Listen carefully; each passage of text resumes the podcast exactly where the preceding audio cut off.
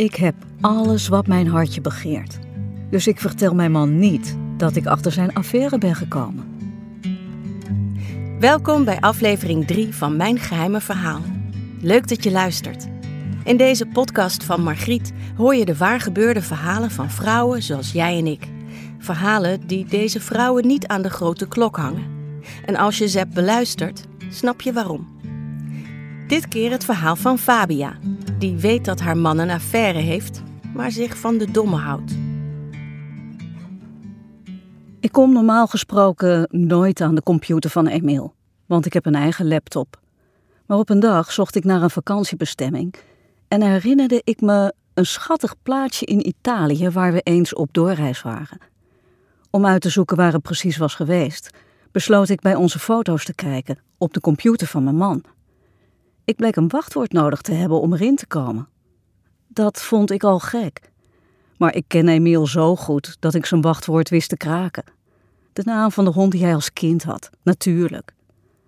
Ik kwam direct in zijn mailbox. Met vrijwel alleen maar berichten van ene Marissa. Ik staarde er verbaasd naar. Maar nog voordat ik een bericht opende, begonnen er allemaal kwartjes te vallen. Antwoorden op vragen waar ik me amper bewust van was geweest. Emiel was sinds een klein jaar behoorlijk veranderd. Er was een reorganisatie geweest waarover hij eerst had geklaagd, maar die goed had uitgepakt. Hij ging met meer plezier naar zijn werk en was daarbuiten ook actiever. Hij had zijn oude hobby squashje opgepikt en was daar een paar keer per week voor op pad. Ondanks dat hij minder thuis was, was hij veel gezelliger geworden. Hij was liever voor mij en een fijnere vader voor onze kinderen. Voorheen had hij altijd wel iets te zeuren. Pubers zijn ook niet makkelijk, met hun grote lijven passief op de bank, vergroeid met hun smartphone. Nu maakte hij grapjes over ze en met ze. Ook de sombere buien waar hij al jaren last van had, waren verdwenen. Ik had het aan zijn nieuwe functie geweten, aan het sporten, maar er bleek dus een andere oorzaak. Slechts twee mailtjes heb ik geopend. Toen wist ik al genoeg. Marissa was een collega, getrouwd, want een dubbele achternaam, en moeder, want ze had het over de jongens ophalen. En ze had een affaire met Emiel, bleek duidelijk uit haar tekst. Ik klikte de mailtjes weg, klapte toen voorover alsof ik een stomp in mijn maag had gekregen. Ik kon niet eens huilen. Zo verslagen voelde ik me. Ik herinnerde me de begintijd van Emiel en mij. Hoe verliefd we toen waren en hoe we elkaar bezworen nooit tegen elkaar te liggen. Emiel had zich daar niet aan gehouden. De datums van de mails gingen terug naar bijna tien maanden geleden. Zo lang speelde het dus al, achter mijn rug. Na een tijdje stond ik op. Ik zorgde ervoor dat ik de computer precies zo achterliet als ik hem had aangetroffen. Ik ben verder gegaan met wat ik die dag moest doen. S'avonds zaten we net als anders te eten. Emiel was uitgelaten, maakte grapjes met de kinderen, knuffelde mij en drong aan, zoals hij vaker deed het afgelopen jaar, de afwas in zijn eentje te doen. Ik kon vast lekker gaan zitten. En zou hij vanavond mijn nek eens masseren? Eigenlijk realiseerde ik het me toen al, al maakte ik mezelf wijs dat ik me nog aan het beraden was. Maar toen hij me die avond inderdaad fijn masseerde, mij daarna een kus gaf en ging slapen, wist ik dat ik niets zou zeggen. Aansnijden wat ik had ontdekt zou voor een hoop onrust zorgen, ruzie, tranen en moeilijke gesprekken. Wie weet zou hij zelfs voor haar kiezen, Marissa, als ik het op de spits dreef. Dan was ik hem kwijt, terwijl ik net weer gelukkig was met mijn leven met hem.